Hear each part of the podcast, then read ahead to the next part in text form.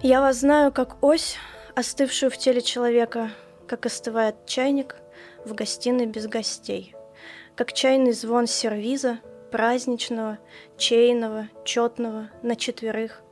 А нас двое и больше не будет, будет только меньше. Я вас знаю как мантру, уложенную вдоль и поперек себя, пропетую столько раз, что лучше бы просто спиться, скурвиться и сесть за руль. Но вы и есть тот самый патруль, что сторожит мою улицу с утра до ночи. Я вас знаю так очень, что в этом мерещится какой-то знак, а ведь я не верю в высшие силы, только в вашу изнанку. Как же вы меня так? Литмотив. Литературные мотивы России. Всем привет! Это подкаст «Литмотив», где мы общаемся с молодыми авторами, которые уже заявили о себе. В студии Вячеслав Суханов, главный редактор журнала «Умная Россия». И напротив меня сидит Анна Лукьянова, начинающий автор из Санкт-Петербурга. И книга «Это не лечится» – ее литературный дебют, который высоко оценивают. Высокие оценки, они связаны с продажами? Кажется, что нет, но продажи тоже идут хорошо. Слава богу. Расскажи, с чего началась твоя карьера писателя? Она началась в детстве. Я вообще, честно говоря, не помню себя без мысли о том, что я стану писателем. Наверное, можно сказать, что она началась в тот момент, когда папа приходил ко мне перед сном читать сказку, и в какой-то момент я поняла, что мне это все неинтересно, все эти истории я уже слышала много раз.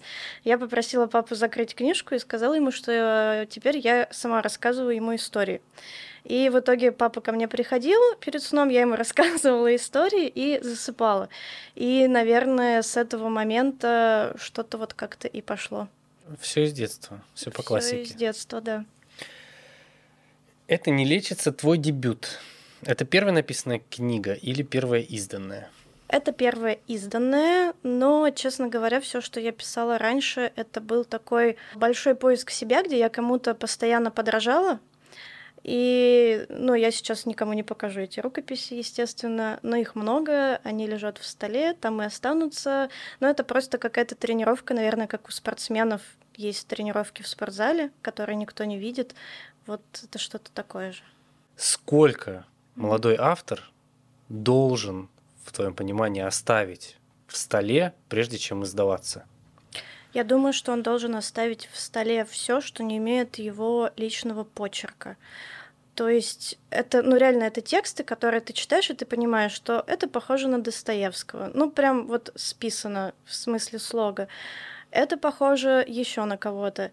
И вот пока ты понимаешь, что ты просто кому-то подражаешь, чтобы отточить, не знаю, свою способность складывать э, буквы в слова, слова в предложения, я думаю, это все должно оставаться как бы с тобой. Как только ты производишь нечто, любую художественную единицу, и ты понимаешь, что ты в ней выразился сам, что в ней есть твой голос, вот это абсолютно точно надо нести дальше в люди и показывать. Но так как сейчас мне кажется, что я обрела все-таки свой голос с этой книгой, и именно эту книгу я и показала, потому что обрела свой голос в ней, я думаю, что все следующие произведения уже ну, увидят свет. Их я не планирую прятать. Сколько времени у тебя уходит на написание вот давай вообще, знаешь, поговорим про книгу. Книга такое растяжимое понятие. Угу. Там где-то и там 100 страниц эта книга. Угу. Вот сколько времени у тебя ушло на вот эту работу? Это не лечится. Я вообще, когда слушаю других авторов, они говорят, что их как-то осеняет, и они вот берут и там за месяц пишут роман. Во-первых, у меня вопрос, откуда у них целый месяц свободного времени? А, животрепещущий, конечно, для меня вопрос. У меня просто нет столько времени, потому что у меня работа и куча всяких дел, и из этого всего нужно выкраивать время для творчества, поэтому конкретно эту книгу я писала год, но надо понимать, что я ее писала, например, только по субботам и воскресеньям, потому что это было время, ну, лично мне нужно, в общем, очиститься от какой-то всей суеты, вот этой вот рабочей, каких-то бытовых дел, и прийти в какое-то, не знаю, состояние вот того, что я целый день, например, никого не слышала и не видела. И вот тогда я могу сесть и начать писать, так как такие дни были только субботы и воскресенье, чаще чаще только воскресенье. Я ее писала только по воскресеньям. То есть сложим их все, и вот можно понять, сколько я ее на самом деле писала. Ну, примерно месяц-то как раз Примерно месяц, да. Если бы, наверное, у меня был целый свободный месяц, я бы, может быть, ее написала за месяц, но где его взять? Вот большой вопрос. Вот мне прям хочется узнать у людей, как они так а, а ты говоришь, что ты разделяешь вот творческую историю, и вот у тебя есть работа. Угу. А что за работа? Хотя, вот сейчас будете смеяться, но работаю я в книжном издательстве, да? Но это все не случайно абсолютно. Но я маркетолог. В общем и целом, но в книжное издательство попасть была моя большая цель с тех пор, как я, в общем, в детстве поняла, что я буду писателем. А второе, что я поняла, что мне нужно стать маркетологом, чтобы себя продвигать, когда я напишу что-то стоящее, потому что надеяться ни на кого нельзя в этом мире. И когда я стала маркетологом, я начала пытаться устраиваться в издательство, чтобы посмотреть кухню изнутри. Сначала я пыталась устроиться в МИФ, но меня не взяли. Это была истерика просто и трагедия всей моей жизни. Потом еще три года я, значит, совершенствовалась. И дальше был просто реально день, когда я подумала, ну все, хватит. Я открыла, значит, все издательства и посмотрела, требуется ли кому-то маркетолог. Вот. Он требовался в Альпину, и, собственно, Неплохой я туда... выбор, кстати и говоря. Я... Но это был не выбор. Просто а, это был вообще единственный, единственное а, издательство. свободный, да? Единственное, да, куда требовалось. Я, значит, на тот момент уволилась отовсюду и такая думаю, все, или устраиваюсь туда, или никуда. Или умру э, под мостом. Э, вот. И меня взяли, но на тот момент, что забавно, там вообще не было еще Альпины Проза. Она родилась на моих глазах, то есть я туда устроилась, но просто посмотреть хотя бы, как там, что с книжками-то происходит на самом деле внутри. Ну, в общем, несмотря на то, что я работаю в книжном издательстве, во-первых, я занимаюсь не художественными книжками, а книжками по саморазвитию, и к художке вообще не имею никакого отношения. Во-вторых, маркетинг, ну, не знаю, для меня это отдаленно очень творчество. Не, в общем, для меня это никак не связано. Возможно, я просто уже выгорела за 10 лет. Вот. Ну да, работа — это работа, творчество — это творчество. Они вообще не пересекаются. Что вдохновило написать эту книгу? Ой, это была очень э, интересная история. Вот не то, что вдохновила. Я просто много лет ходила на терапию к разным психологам, ну, лет пять точно. И все как-то очень ну, двигалась с места, ну, так медленно, вот все вот эти вот процессы шли, а потом мой психолог меня пригласил на психодинамическую группу, это, в общем, такое мероприятие, где 15 человек э, сидят в запертом помещении полтора месяца и рыдают. Ну, примерно так. Это ну, сессионно, хотя бы час Ну, час да, в нет, день? ну, нет, это целый день, во-первых, длится, но не каждый день, а там два раза в неделю, но вы, да, с утра до вечера, выходить нельзя, ничего нельзя, ну, такое вот мероприятие, а, и тебя там вскрывает и перешивает просто а, максимально сильно. А идею написать эту книжку я вынашивала очень давно, но у меня было очень много проблем, которые мне психологически запрещали ее писать. Например, одна из таких проблем это что нельзя выводить, выносить ссор из избы, нельзя э, рассказывать свою историю, нельзя упоминать родителей. Ну, короче, какие-то какие-то такие... установки. Вот да, эти, да, какие-то установки типа, что я не имею на это все права, не имею права, потому что это связано не только со мной, а придется описать еще каких-то людей. И вот я когда через полтора месяца вышла из этой группы, а, у меня вообще в жизни очень много поменялось всего, но в том числе я просто вот так шла, пинала тополиный пух и думала, да пошло, ну все, хочу и буду. и взяла, и реально в этот же день села и начала писать. И, ну вот на таком одном дыхании длиной в год написала ее. Но по сути я просто себе разрешила наконец написать действительно что-то личное. Следующий вопрос. С главной героиней повести у, у тебя совпадает имя и город детства, угу. Киров. Насколько автобиографична повесть? Списаны ли герои э, с твоих одноклассников и учителей? Я так полагаю, что очевидно, что да. А, да, причем я еще, чтобы ну так уж совсем не палиться, пыталась много раз переписать имя главной героини называла ее Ася, еще как-то, но это настолько не ложилось, я думала, ну что это, это прям какой-то кошмар. Вот. Да, конечно, это супер автобиографичная история, в ней есть элементы вымысла, но какой-то скелет, он прям вот очень сильно правдоподобен. И относительно меня, и относительно города, и относительно одноклассников, и учителей. Но какие-то, например, часто спрашивают, действительно, был ли такой Вадик помешанный на смерти. Вот такой Вадик в качестве друга был, но помешан на смерти он не был. А вот это помешательство на смерть я вообще вычитала однажды очень-очень давно в журнале «Сноб».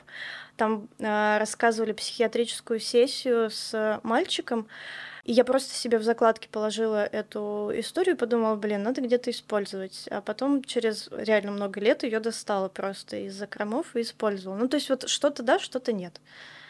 Повесть о взрослении. Почему выбран этот период жизни человека и кто главная целевая аудитория книги? И вообще ты думала вот о целевой аудитории, когда писала вот это все?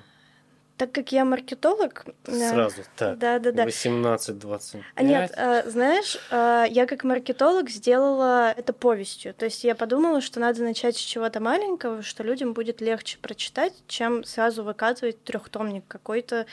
И так как ты no name, но им сложно будет решиться на такую огромную книжку, я подумала, если книжка будет супер маленькая, им будет классно, ну, людям легче и класснее будет ее быстрее прочитать, познакомиться и решить, хотят они что-то читать более большое или нет.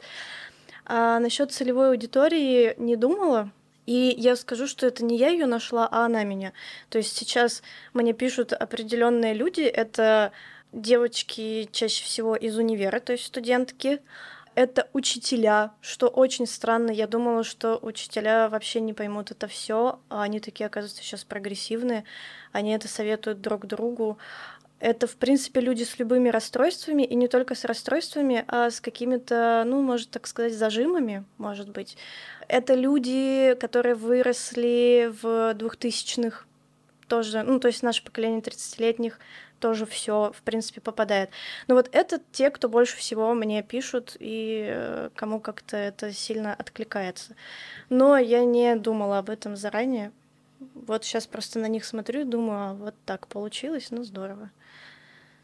У главной героини ОКР чему ее ментальные особенности могут научить читателя? Как пример, да? Более эмпатичному отношению к людям с ОКР или что-то раскрыть в самих читателях? Угу. есть...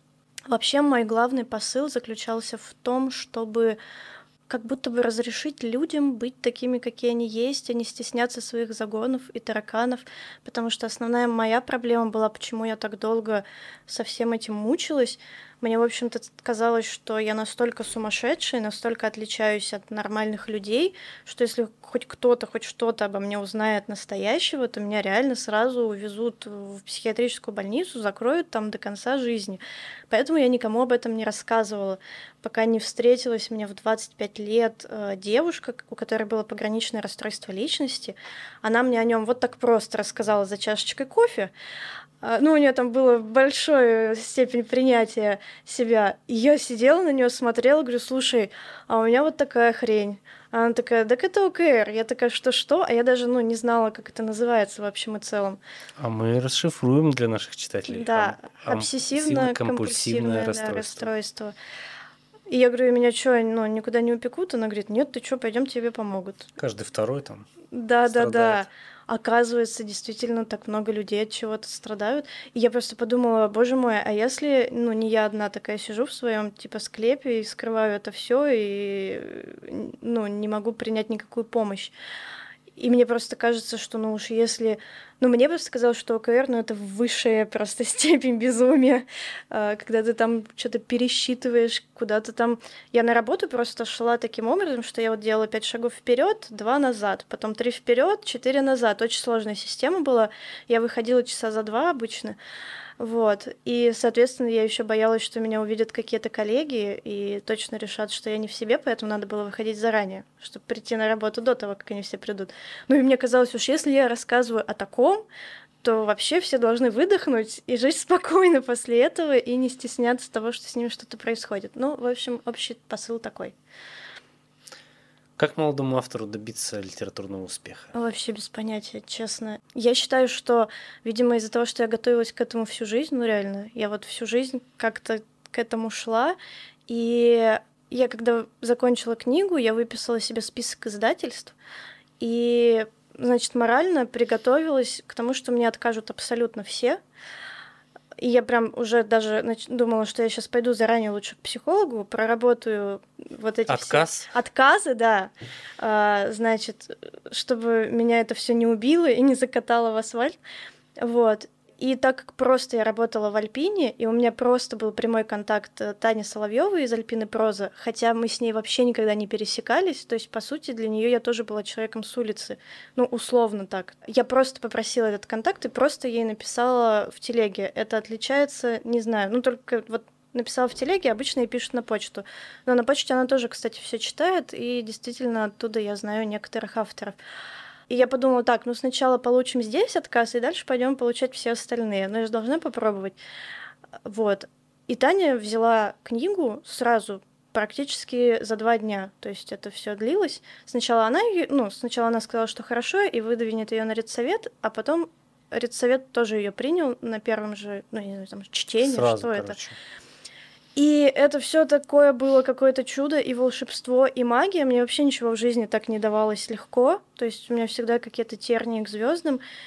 И здесь, э, ну, шок-контент, я не знаю. Мне кажется, так не бывает на самом деле. И в общем и целом надо готовиться к тому, что тебе могут отказать миллион раз, но ты должен идти просто до конца. То есть, если бы тебе отказали, ты бы дальше по списку, да, по я, алфавитному. Я настраивалась на то, что я сначала так напишу. Если так не получится, я буду искать каких-то литературных агентов.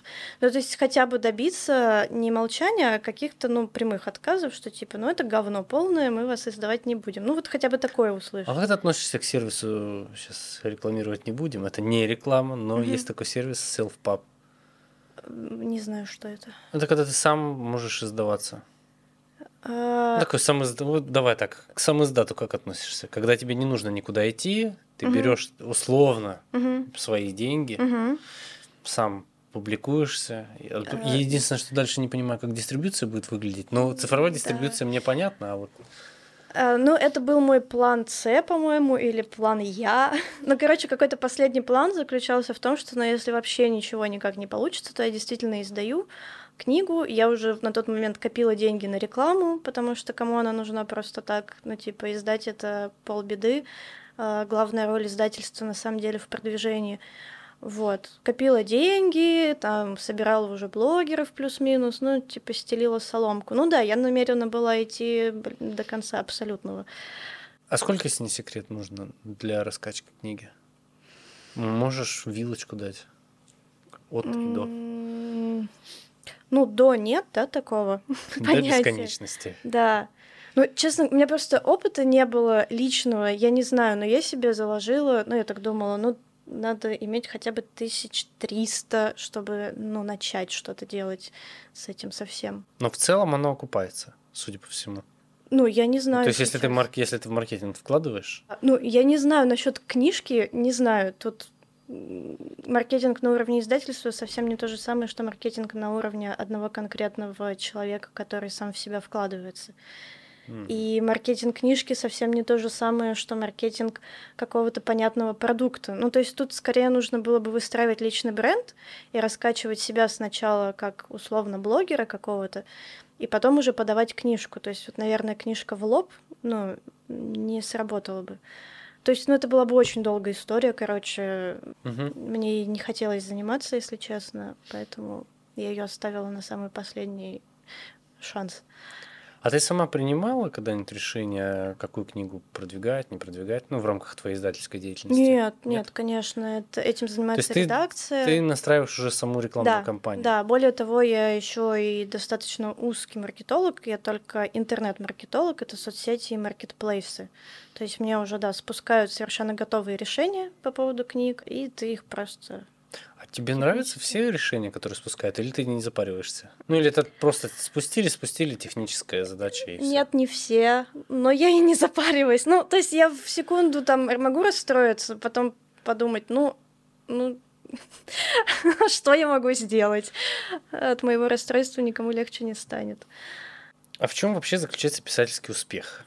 И что это означает для тебя? Вообще у меня было такое кособокое и неправильное представление об успехе, но я его мерила литературными премиями. Вот типа получил премию, значит, все классно. Вот премию я никакой не получила, э, даже в длинный список не попала сейчас, но почему-то я себя чувствую успешной, несмотря на это.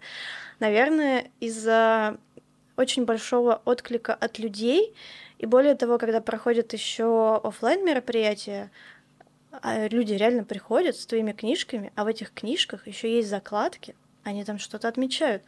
И они просят, э, значит, подписать себе, подписать сестре, подписать человеку, который живет э, там в Копенгагене, а потом этот человек из Копенгагена тебе пишет и говорит, я получил вашу книжку себе в библиотеку.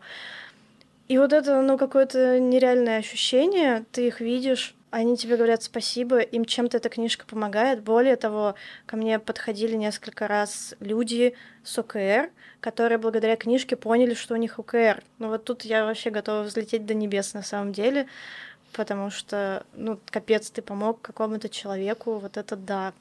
И, скорее всего, получается, что литературный успех, он теплоты от людей. Вот она идет к тебе, она еще как-то не прекращается, они, в общем, как-то еще обмениваются между собой, их становится больше.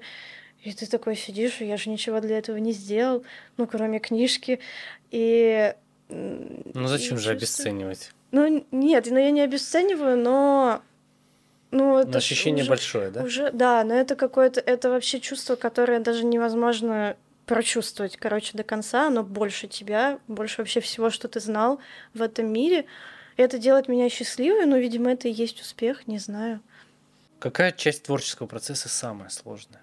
Все. Реально, ну это жесть просто. Я тут, я просто еще э, в детстве ходила в художественную школу, и значит, когда я начала писать, я подумала, блин, вот рисовать было гораздо легче. А я уже не рисовала 14 лет. И тут я недавно взяла кисточку и нарисовала этюд, и я так вымоталась за эти три часа, просто жесть. И я вспомнила, что нет, рисовать на самом деле тоже очень сложно. И я думаю, господи, ну какая вот... А, есть люди, которые разгружают вагоны. Понятно, из-за чего они устали. Ну, физически тяжело.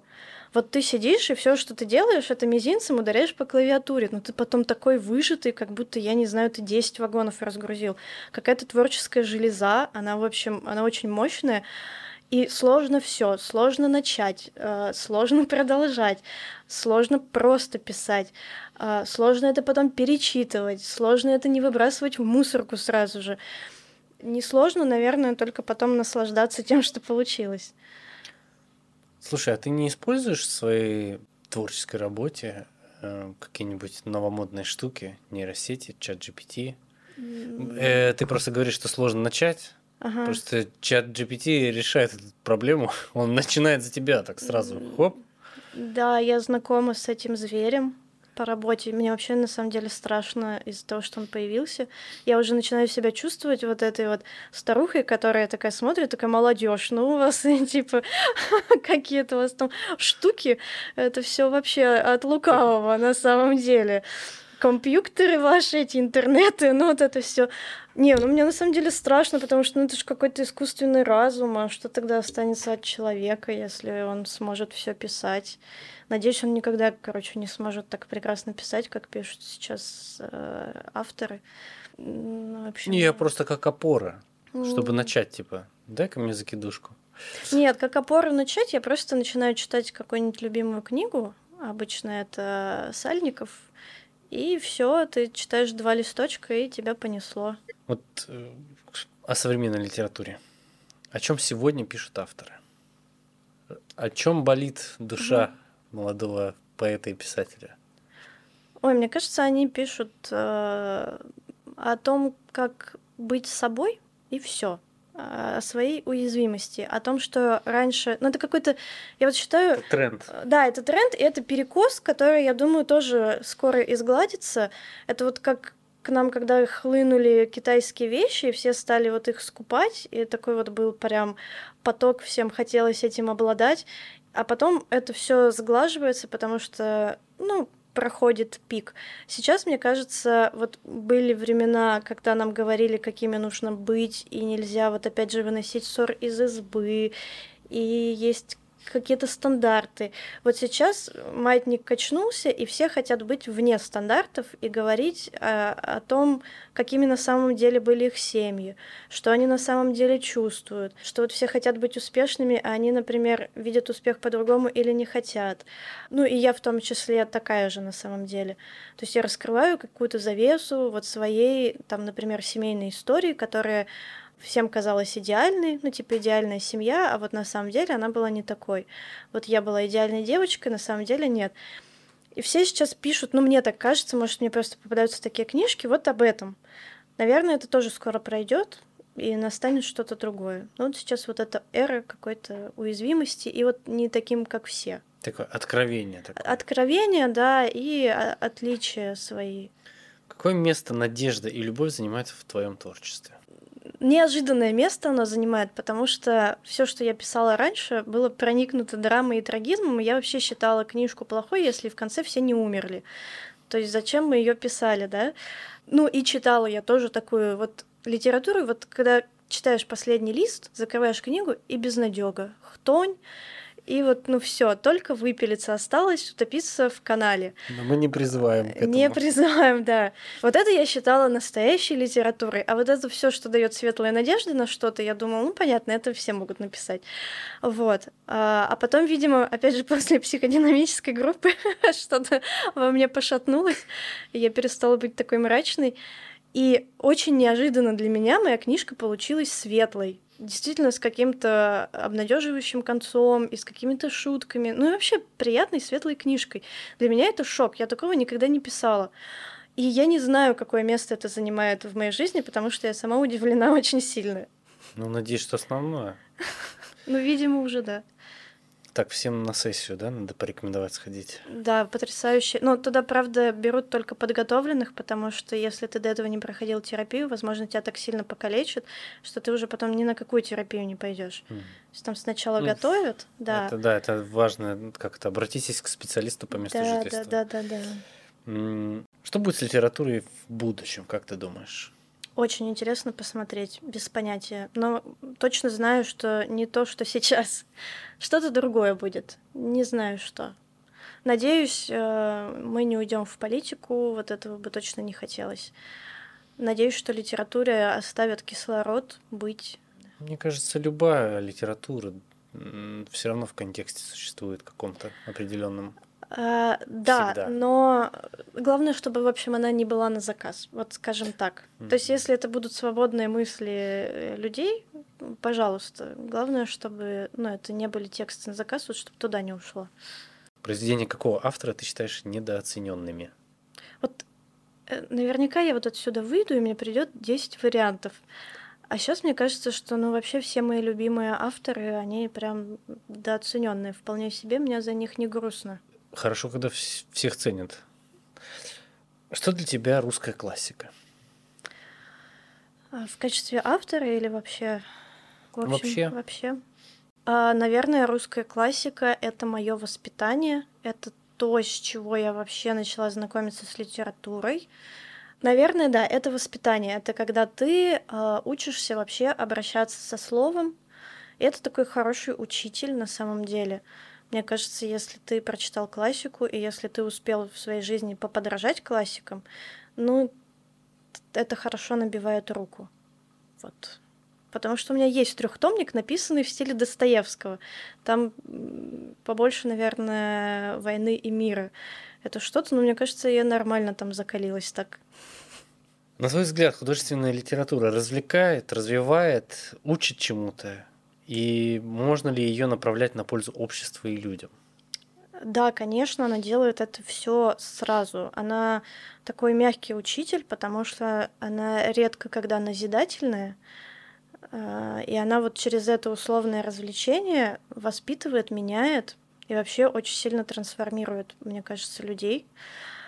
И, в принципе, у меня, я даже вот по своей подруге смотрю, ну, то есть она меняет и какие-то глубокие моральные структуры внутри, но и какие-то очень такие техничные вещи тоже. У меня подруга, она очень эпизодично читает, но вот как только она прочитает какую-то книгу, у нее вообще преображается речь. Она сразу ходит, и у нее какие-то словечки появляются, и какие-то конструкции, и это всегда так заметно.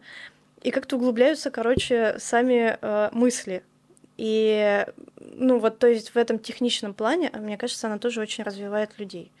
Что можешь посоветовать почитать нашим слушателям после этого подкаста? Формат любой, статья, пост, журнал, книга. Ну, вот опять я буду советовать Э, Прочитайте меня. Нет. э, Я буду опять советовать своего любимого Сальникова. Не знаю, мне кажется, он уже должен мне платить какие-то отступные. Я его на каждом... Ну, я не знаю, это такая моя любовь. Просто Сальников меня так и раскрепостил. Я реально, когда прочитала его Петрова в гриппе, я подумала, господи, можно все. Вот это у меня после психотерапии так было и после Сальникова. Мне кажется, он то вообще рушит все каноны, и ты такой выходишь, и, господи, реально можно все. А, из самого последнего, конечно, не могу не порекомендовать Валсарп, а, тоже который вышел в Альпина проза. Вообще просто укутываешься в этот роман, погружаешься в какое-то сонное болото, и классно тебе абсолютно э, невероятно. Вот. Но как маркетолог не буду советовать много, а то не прочитайте ничего. А, лучше посоветовать чуть-чуть, тогда шанс выше. Как втянуть человека в чтение? Вот есть сейчас очень такое ощущение, что как Мгм. будто бы людям проще что-то посмотреть, что-то послушать, там, или еще как-то хорошо, что там Мгм. существуют аудиокниги и так далее. Но как будто есть барьер, чтобы начать читать. Мгм. Вот есть какое-то произведение, которое очень легко читается, и ты заходишь в литературу. Ну вот теперь мне придется порекомендовать свою книгу. Нет, она на самом деле, ну, настолько легкая, насколько, блин, вот можно было только сделать э, книгу. И я действительно слышала много раз, что люди, которые долго ничего не читали, они ее прочитывали за один-два вечера и такие, о боже мой, первая книга за 10 лет, которую я дочитал. Опять же, потому что она маленькая. Значит, вопрос, как втянуть э, человека в чтение, вообще для меня очень болезненный, потому что я очень хочу, чтобы мой несуществующий ребенок будущий э, оч- ну, читал. И все, что я пока придумала, это только то, что дома должны быть книги, и ты сам должен читать. Потому что больше ничего, мне кажется, не работает. А второй момент отстаньте от людей. Если они не хотят читать, пусть не читают. Ну, на самом деле и аудиокниги, и сериалы тоже дают нормальную такую нагрузку и повествуют, если это хорошие книги и хорошие сериалы, о важных вещах. И если это их канал поглощения информации, ну пусть они ее берут там. В общем, мне не кажется, что надо заставлять всех читать.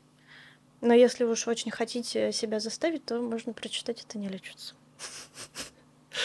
Спасибо большое за рекомендацию.